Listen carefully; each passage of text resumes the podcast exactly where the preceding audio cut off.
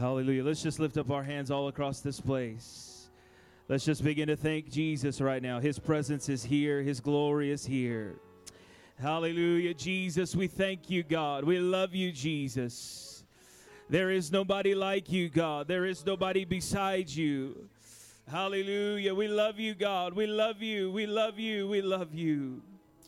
God, we don't take for granted, God, what we feel here today, Lord. We don't stand here today, Lord, with expectation of our own righteousness, God, but we are here by your goodness and your faithfulness, God. Thank you, Jesus. Thank you, Jesus. Thank you, Jesus. Amen. It is such an honor to be here today, amen, with the wonderful people of God, amen, of Apostolic Revival Center, as well as my good friend, Pastor and Sister Hood, amen. We love and appreciate them dearly. Amen. And it is truly an honor to be here on a Super Sunday. Praise God. As Pastor Hood already said, I am the only one standing between you and that delicious chicken. Praise God. But I was thinking about as you were saying it, brother, and I was thinking, you know, because we are home missionaries, at one point we were having church or Bible studies in our home. Our living room is right off of the kitchen. And there were times that we would have a lasagna or whatever in the oven. As I'm teaching, I just start smelling the food, amen. And if I was smelling it, everybody else was smelling it, praise God. And so, thankfully, we do not smell the chicken here today, praise God. On my way in, amen, I was walking past Brother Diaz, and I said, man, I'm going to hurry up and get through this today, praise God. Amen. You're a blessed people, amen. It is a blessing to live for God in this world and in this time, amen. If you have your Bibles, I want to turn to Psalms 34. Amen. My family sends their love. They're not able to be here today, amen, but they love this church, and they love your pastor and his family, amen. And it's an honor to labor alongside you wonderful people of God, amen. Psalms 34, I feel a burden in my spirit today, amen, for the people of God, and my prayer is not necessarily to preach a profound, deep thought, but I want you to leave here today, amen, challenged, resting assured in the goodness and the faithfulness of God. Amen. Psalms 34, starting in verse 18, it says, "The Lord is nigh unto them that are of a broken heart, and he saveth such as be of a contrite spirit. Many are the afflictions of the righteous, but the Lord delivereth him out of them all.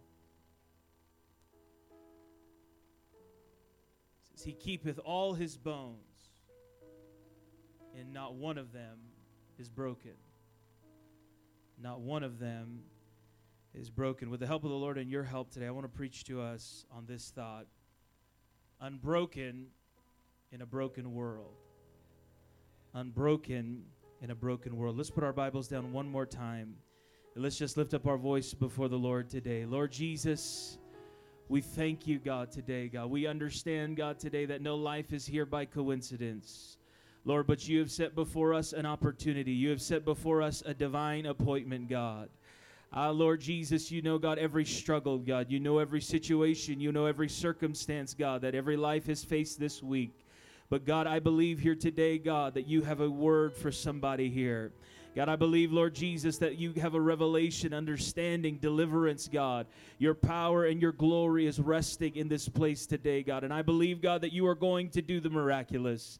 I believe, Lord Jesus, today, God, that you are going to give understanding and revelation that only comes from heaven. I believe, Lord Jesus, today, Lord, that you are going to fill somebody with the baptism of your spirit today. In the wonderful and the mighty name of Jesus, let your will be done, God. Help us decrease that your spirit may increase in this house. In Jesus' name today, God, I ask you, God, finally in this service, let us leave here today, God, with a greater understanding of who you are and who we are to you. In Jesus' name we pray. Amen, amen, amen. You could be seated in the house of the Lord.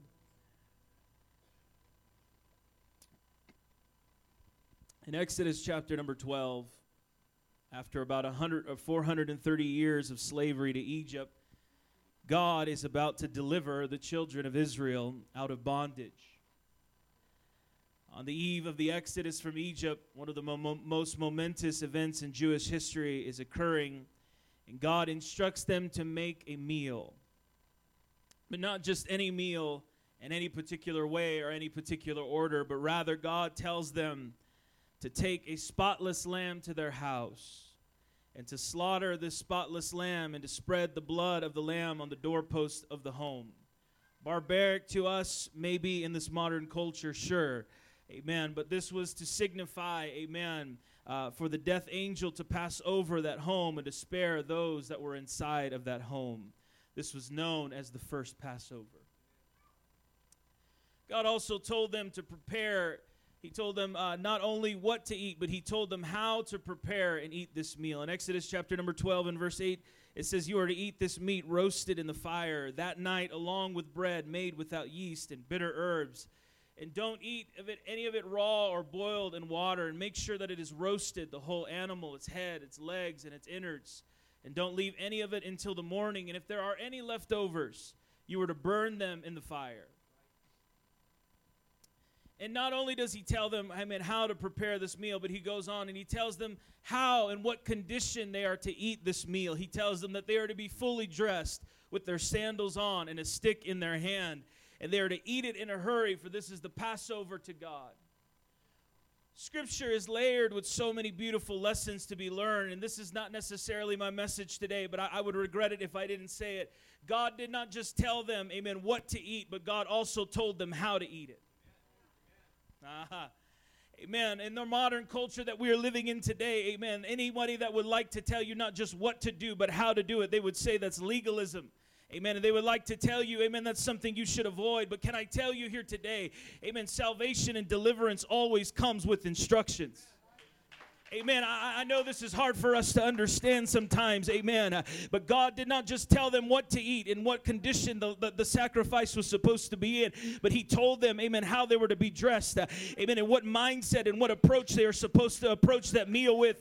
Amen. And this world would love to tell you that's too much. God is asking too much of you. But can I tell you here today, from Noah, when God told him to build an ark, to pitch it within and pitch it without, and what wood to use and how to do it. Amen. And what animals to collect. Amen. Can I tell you, Noah could have built an ark on his own wisdom, his own understanding, but I guarantee you, as the waters hit the boat, amen, and the winds begin to hit the boat, amen, it would always be in the back of his mind, did I build this thing strong enough? Did I make this thing great enough to withstand, amen, a wind in a water that I've never seen? Amen. This is why God gives us instruction. This is why God gives us his word. Amen. This is why God gives us his law. This is why God gives us his commandments. Why? Amen. Because it is there, amen, to furnish us, amen, to make sure, amen, that we're not walking in our own confidence and assurance, but we are walking in the confidence and the assurance of God. Amen. This was the case with Noah. This was the case with the Passover. Amen. This was very even much the case, amen, every time that Jesus performed a miracle. Amen. Jesus would tell them, go and do this. Amen. And it was on the other side of their obedience to Jesus that their miracle lied. Amen. On the other side, amen, their healing lied. Amen. When they obeyed Jesus, amen, it was there that Peter stood up, amen, on the day of Pentecost, and he began to declare how to be saved. He began to say, repent and be baptized, every one of you, in the name of Jesus, and you shall receive the gift of the Holy Ghost. Amen. You may say, oh, brother, that's being saved by works.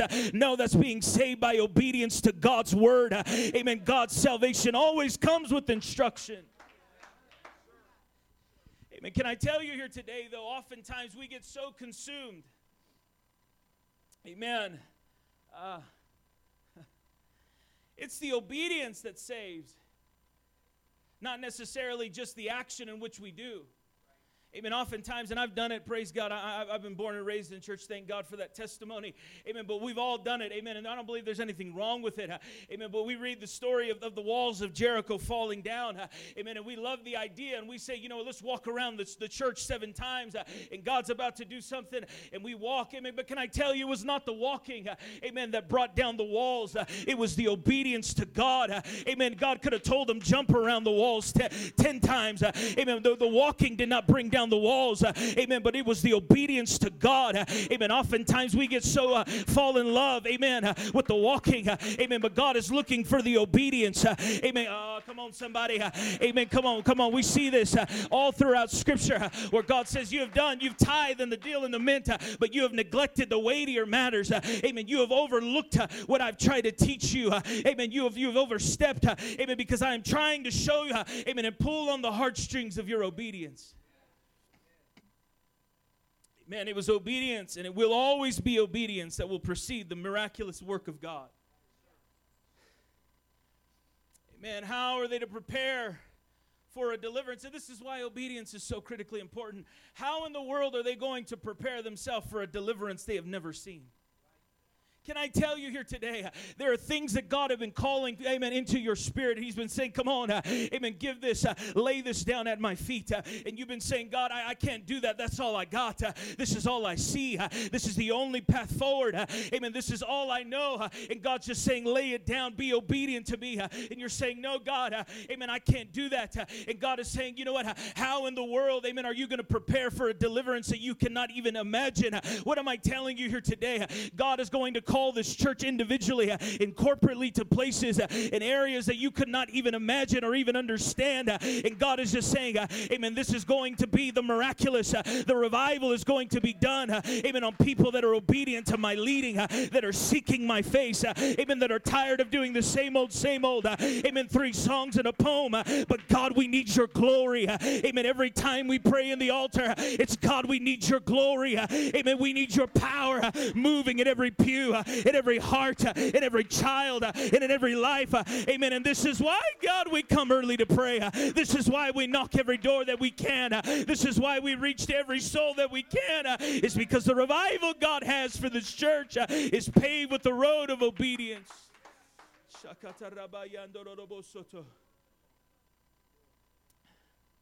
Man. There's just some things in my life, amen, especially as a home missionary, amen, that just do not make sense. Amen.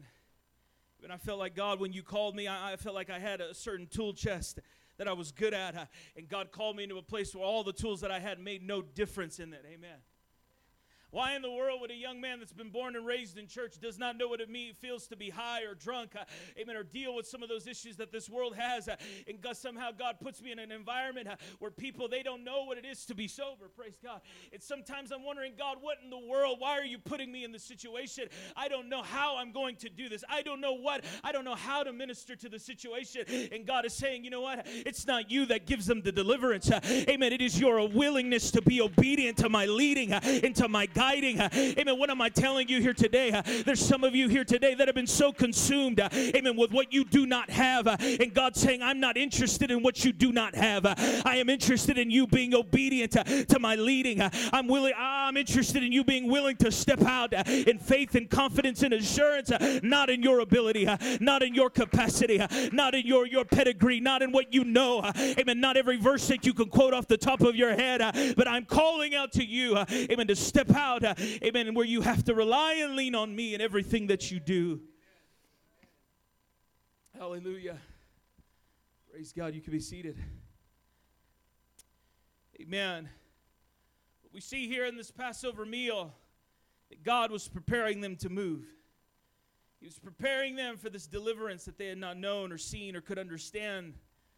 They tell them, get ready for what the Lord is going to do. Later we see God had delivered them, and later in Exodus, Moses tells the people that they are to continually celebrate the Passover forever as a memorial of what God had done in his deliverance from Egypt and salvation to the children of Israel. Yet here Moses makes a very unique point about the condition of this Passover lamb. He tells them, you are to be sure to not break the bones of the lamb. What a weird point in the context of everything that he's saying. This lamb was to be slaughtered. This lamb was to be burnt on an open fire in its entirety. But whatever you do, do not break the bones. I would like to assure you today that Moses was not a PETA activist, amen. But rather, Moses was following the direction of God. They are to burn the leftovers if they couldn't eat it all. But whatever they were to do, they were not to break the bones of the lamb. The lamb was going to be consumed by fire, amen, but the bones were to remain intact at the end of it all. There here remains something whole and complete and unbroken on the other side of the fire. What have I come here today to preach to you? I've come here today to preach to you something very simple that is being illustrated in this Passover lamb, and something that we can all hold on to here today, amen, that is illustrated in the life, amen, of this Passover lamb, is that there is something, amen, that can remain whole and complete and unbroken on the other side of the fire, amen, that there is something, amen, that can remain complete and whole on the other side of the trial of the fire of your life, amen. You can go through hell and back, amen, but there can be something, amen, that will remain unbroken and complete and whole. I've come here today to tell you, amen, Jesus was that Passover lamb. Jesus, amen, was, amen, that lamb that was slain from the foundations of the world. Amen, and we see when Jesus, amen, when he was walking down the road and John the Baptist proclaimed, here is that lamb, amen, who takes away the sins of the world. And yet when he was crucified, the Bible tells us that not one of his bones were broken. Amen, John 19 tells us, amen, that the soldiers broke the legs of the two men that were on the side of Jesus on the cross, amen, but by the time they got to Jesus, you got to understand here just for a moment, amen, the reason why they broke the legs of those that were on the cross is the only thing that they could do to keep themselves alive, amen, because they were crushing under the weight, amen, on the cross, is they were to push up off of their feet, and that was the only way that they could get a complete breath, and so the way that the Romans, amen, would expedite their death is it would break their legs so they could not push off of their legs to get another breath, and that was to speed up their death, and so they did that to the thieves on the side of Jesus, but by the time they came to Jesus, the Bible says that he was already dead.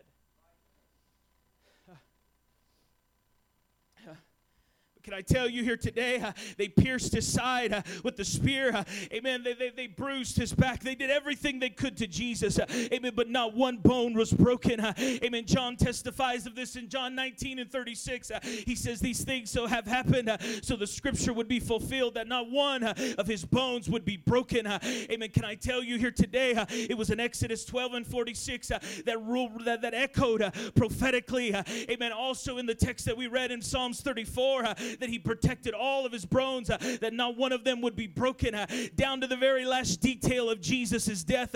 Jesus fulfilled every prophecy, amen, concerning the Messiah. He checked every box, verifying, amen, that he was that lamb from the foundations of the world, amen. Oh, come on, it was not Jehovah Jr., amen, but it was God robed in flesh, amen, and he laid himself down as the Messiah, that you and I could stand here today, amen, without fear, without wrath or doubting, and we can lift up holy hands before the Lord and praise him and honor him.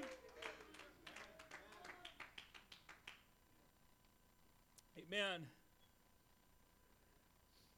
Jesus, he was ridiculed. He was questioned. He was berated. He was beaten. He was shamed. He was nailed. He was pierced. He was crucified. But yet he remained unbroken. Even after every stripe of the cat of nine tails on the back of Jesus for our healing, amen, Jesus was still unbroken. Every bruise that was placed upon his body for our iniquity, yet he remained unbroken. The crown of thorns was pressed upon his head, and his heart failed from the cross. But can I tell you today, Jesus was still unbroken on the cross. I could imagine the enemy in that moment looking at Jesus, not being able to see what was on the inside, and saying, look, we finally broke him. Amen. We finally broke him down. But what the enemy did not realize is on the inside of Jesus, not one thing was broken. Amen. Not one bone was broken. What am I telling you today? If Jesus endured everything on the cross, the ridicule, the shame, the pain, amen, can I tell you, yet he was able to remain unbroken. And if Jesus was unbroken and we are in Jesus, we are able to remain unbroken on the other side of whatever the enemy throws at you, whatever this world throws at you, you are able to remain unbroken on the other side of the fire. I've come here today to preach to somebody. I know hell has come up against you and your family and in your mind and in your finances and your peace, but I've come here today to tell somebody, if Jesus can remain unbroken, amen, that promises to you here today that you are able to remain unbroken on the other side. Amen. Amen. The Apostle Paul tagged on to this thought. Amen. As he began to speak to the church of Corinth. Amen. In 1 Corinthians 1, Paul is writing a letter to this church, and he's seeing the divisions and the fractured nature of the church, and he's seeing all the various sins and issues that are happening, and you got to understand this. Oftentimes we read Scripture, amen, with the benefit of knowing the end of the story, and we think we don't recognize the conflict in the moment. But Paul is writing to a church that is very new in Christ. They're trying to navigate these new waters and cultural differences and understandings and different ways of living and old sin mentalities and justification.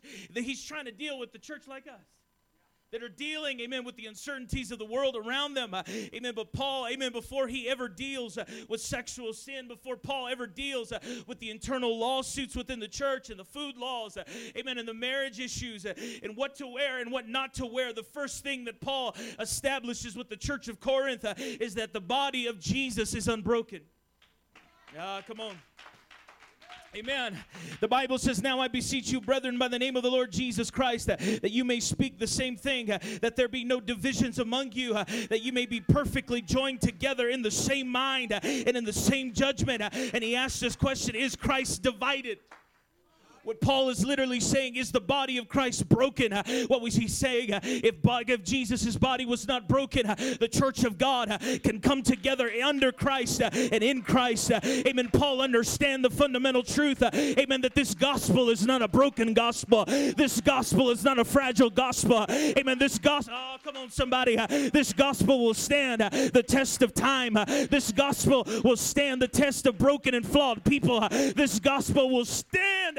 Why? Because this gospel is not a broken one.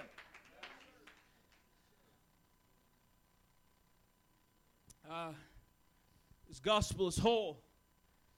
This gospel of Jesus is complete, and it is unified. He also let the church of Corinth know that not only is Christ unbroken, but Christ is calling his church to be unbroken. He calls them, amen, to a higher ideal. He calls them to a higher plane of thinking and living. He's calling them to be whole and complete and a unified people. He is telling them that you can remain unbroken in a broken world. This is the theme that he's writing in as he writes 2 Corinthians 4. He says, amen, he says that God has called, commanded the light to shine out of darkness, and it is shined in our heart to give light of the knowledge of the glory of God in the face of Jesus.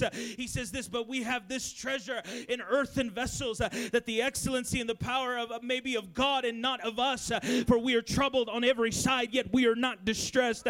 We are perplexed, but we are not in despair. We are persecuted, but we are not forsaken. We are cast down, but we are not destroyed.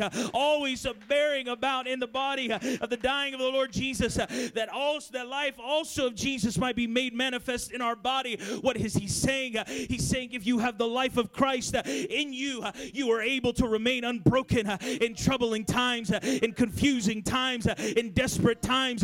He is saying it is not defined on the condition of your vessel. Amen. You and I are all earthen vessels. We are fragile. Amen. We are just clay of the ground. Amen. God knows our frame, but we are not defined by what we are made of, but we are defined by what is in us. And he is saying if the Spirit of God is on the inside of man, amen, even the most fragile thing can be cast down, but it will not be broken. Amen. I've come here today to tell you that God is able to sustain you. God is able to keep you. God,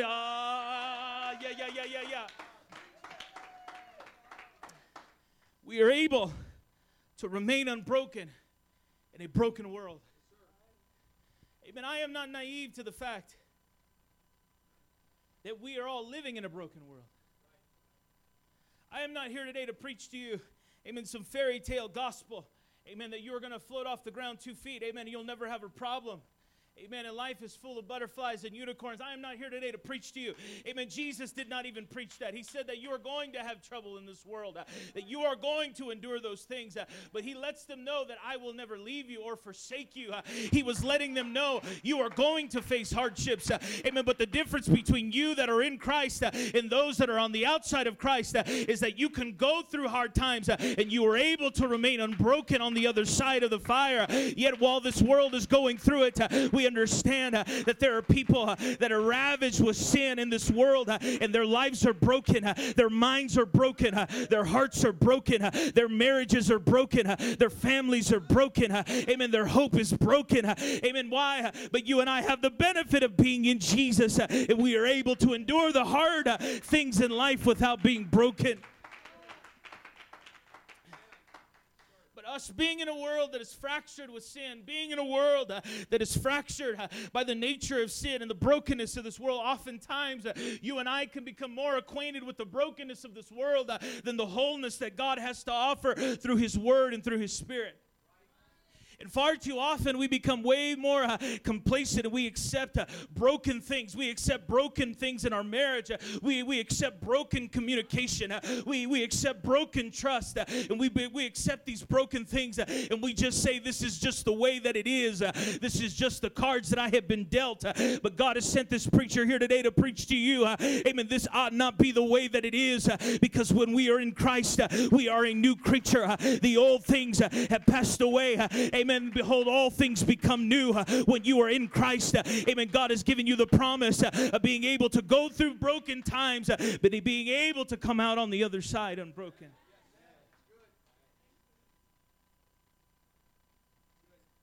Amen. This is why it's so critical, visitor friend. Amen. That you are born again of the water and of the Spirit. Amen. We must be born again of the water and of the Spirit. Why? Amen. Because when we go down in the name of Jesus, amen, we are literally putting on Christ. We are going down in Christ. Amen. And when we come up, amen, we are coming up. Amen. The Bible says that same Spirit, amen, that dwelled in Christ and raised Him up. Amen. We are given that same Spirit through His Spirit. Amen. And through that infilling of His Spirit. I'm telling you here today, we cannot go through this world, amen, without being baptized in the name of Jesus. Amen. And being filled with the baptism of the Holy Ghost. You cannot afford to go another day, amen, without getting dunked in that water in the name of Jesus, amen, because why? It is because you are dealing with the broken world, and there are broken things in you that need to be made whole by the power and the glory of God. There are some things that only can be made whole by Jesus. There's just some things, amen, that drugs can't do. There's some things that relationships cannot do. There's wholeness that you have been looking for everywhere you go, amen, but it is found, amen, in the waters of baptism. Baptism and the infilling of God's Spirit in this altar here today. Amen. In Jesus we find wholeness, and we are able to walk in a broken world and remain unbroken. I've come here today to talk to somebody, and I'm almost done. If you want to remain unbroken, despite the conditions of the world that we're living in, you have to hold on to unbroken things. I quoted it a moment ago, but Romans chapter number 8 and verse 11 says, "But if the Spirit of Him that raised up Jesus from the dead dwell in you, He that raised up Christ from the dead shall also quicken your mortal bodies by His Spirit that dwelleth in you." Amen. It is the Spirit of God, amen, that gives us the power to remain unbroken in a broken world. Amen. You got to hold on to the unbroken power of Jesus Christ. Amen. If you want to remain unbroken, amen, even saint of God that have been living for God for years, none of us can afford to go a day without walking in the Spirit. Not one of us can afford, amen, to go a day without walking, amen, in the Holy Ghost. Why? Because that is the only way that you can sustain, amen, to walk through this broken world and remain unbroken. Amen.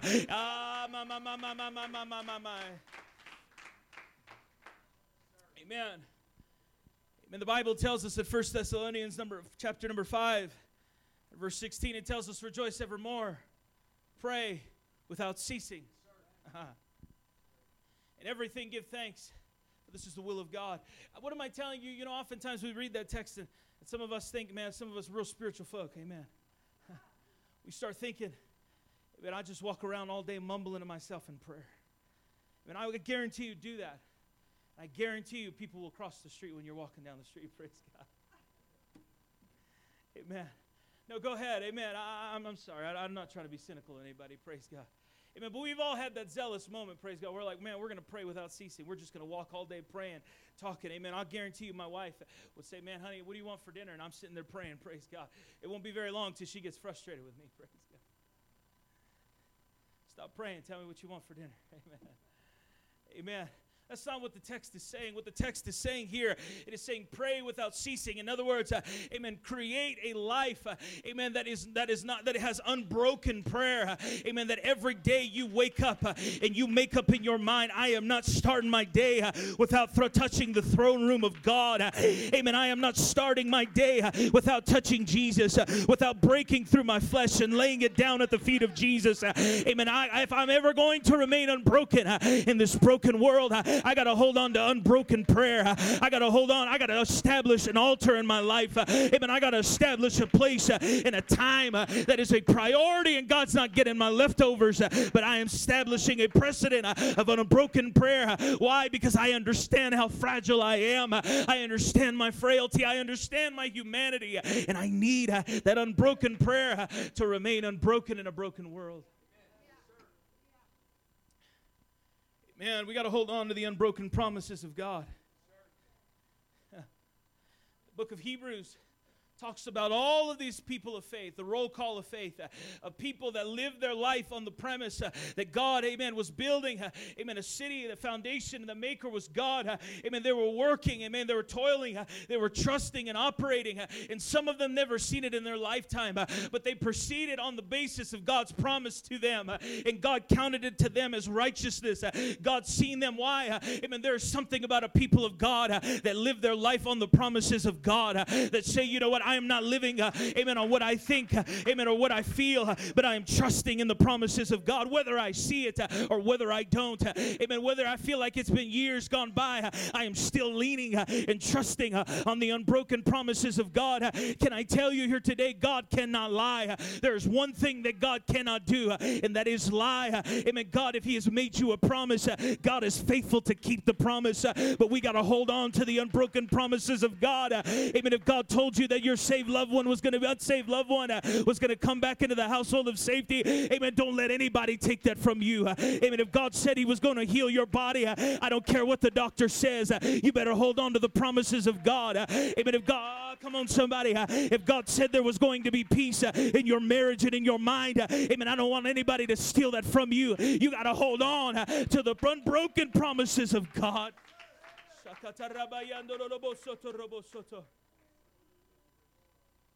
Hallelujah.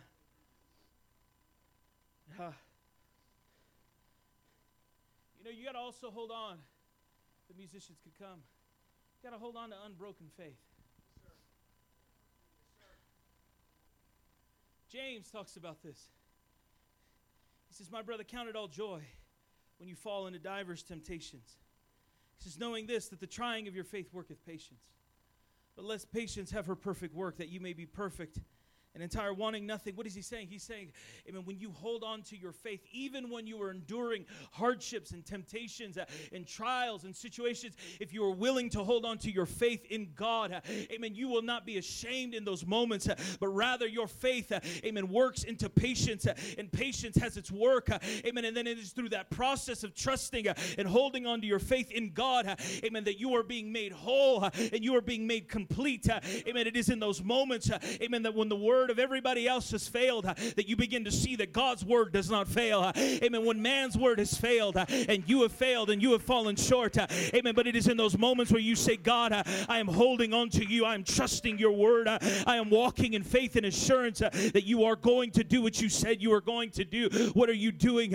Amen. Even in the hard times, you are proving your faith, amen, in God is real, and that the God that you serve is real. And it is through that process that you are being made whole. You are being made complete. Trials that God allows you to go through are not there to break you.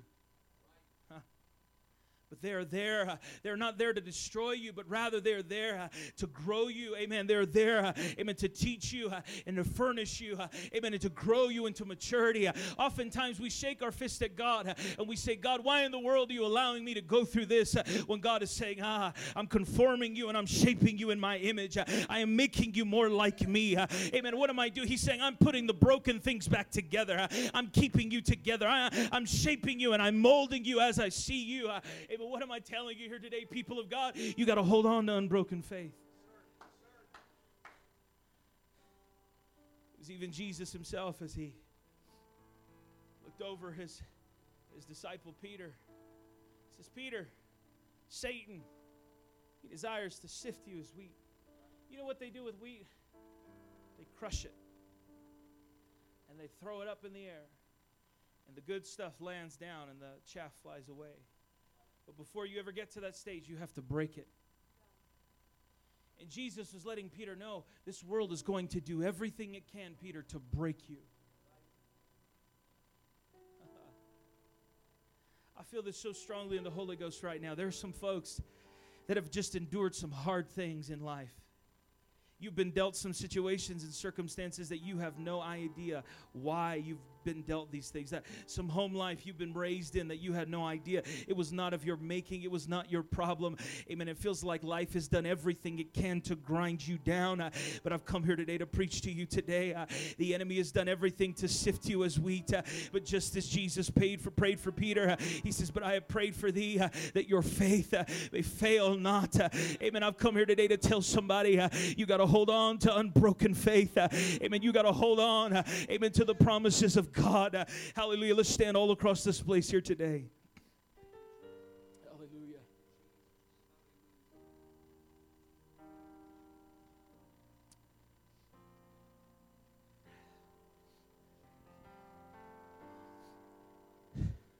The Bible tells us that heaven and earth will pass away. He says, but my words shall never pass away. You know what else is unbroken?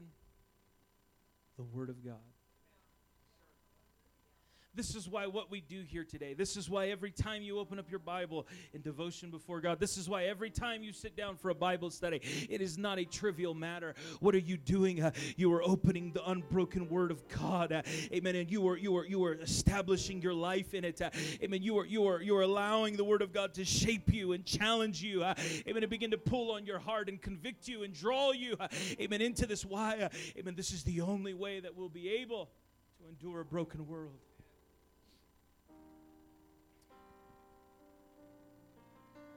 This is why the psalmist knew, thy word I've hid in my heart, that I may not sin against you. What was he saying? Amen. If I'm ever going to deal with this flesh, I've got to hide this word. I got to hold on to the unbroken word of God. I've got to hold on to this thing. I've got to put it in my heart. I've got to invest it, everything I've got into this thing. Why? This is the only way to remain unbroken in a broken world. Come here today to preach to somebody. You've endured all kinds of broken things. Like I said in the early onset of this here today, there are some of you that are far more acquainted with brokenness than you are wholeness. Amen. And when you come into a house like this, you look at people and you think, man, this church must be full of all kinds of people. And this is not a criticism on this church. This is a general statement. Amen. But sometimes people come into church and they say churches are full of hypocrites because people look like they got it all together and they feel like they got their tie on, they got their hair slicked right. Amen. They got their clothes pressed. They look all good. Amen. Brother Jonathan singing, amen, like an angel. Praise God. Everything's looking good. Praise God. Everything is great in this church. These people must be broken. Why? Is because you've endured a life that is so broken all the time that every time, even when somebody made promises, they failed you and they've fallen short. Even those moments, those institutions and places that you ran to for somebody to put you back together, amen, somehow they broke you and they failed you and you are more acquainted with brokenness. And when you come into an environment of wholeness, amen, you are automatically skeptical. All you know is brokenness. But can I tell you here today, amen, if you only understood the testimonies of people that are standing next to you today, amen, people that have endured hard times, people that have endured all kinds of trials, not one of us are perfect, not one of us will have it all together, amen, but we also understand that the body of Christ is unbroken, amen, and you are in a right place, you are in a good place, here today to find your wholeness, amen, this is the right place, this is the altar here today where you can find, amen, wholeness that you've been looking for, amen, completeness, amen, that God is the only one that He is able to give. I want to make the appeal to somebody today. Saint of God, visitor and friend. Amen, these altars here today, you come forward as they begin to sing. Amen, and just lift up your hands before Jesus and say, God, you see every broken part of me. God, you see, God, the remnants of my life. You see the ruins of my life. You see the brokenness, God, in my heart. You see every tear that I've cried that nobody else has ever seen. You see the brokenness that I've had to endure, the abuse, the hardships that I've had to endure. But, God, I am trusting that you are the God that this preacher says you are, that, God, at the end of it all, that there is something that could be whole on the other side of my trials, that something could be whole on the other side of the brokenness that I've had to endure, and that you are able to put it all back together. I've come here today to preach to you. God is not interested in replacing you, but God is interested in redeeming you. God is interested in putting you back together. Come on, let's pray right now in the name of Jesus. God, I release, God, a spirit of faith in this house right now. God, you see, God, the enemy, God, that has spoken into the minds and the hearts of people here today, spoken into the minds and the hearts of marriages, that says that it is always going to be broken this way. But God, I plead the blood of Jesus over that marriage. I plead the blood of Jesus over that broken mind. I plead the blood of Jesus, amen, over that broken heart. In the name of Jesus, I pray right now, God, that you are going to put things back together again, that you are going to fill somebody with the baptism of your spirit, in the name of Jesus. Come on, let's just begin to cry out to Jesus right now. Amen. God is putting things back together. God is making things whole again here today. In the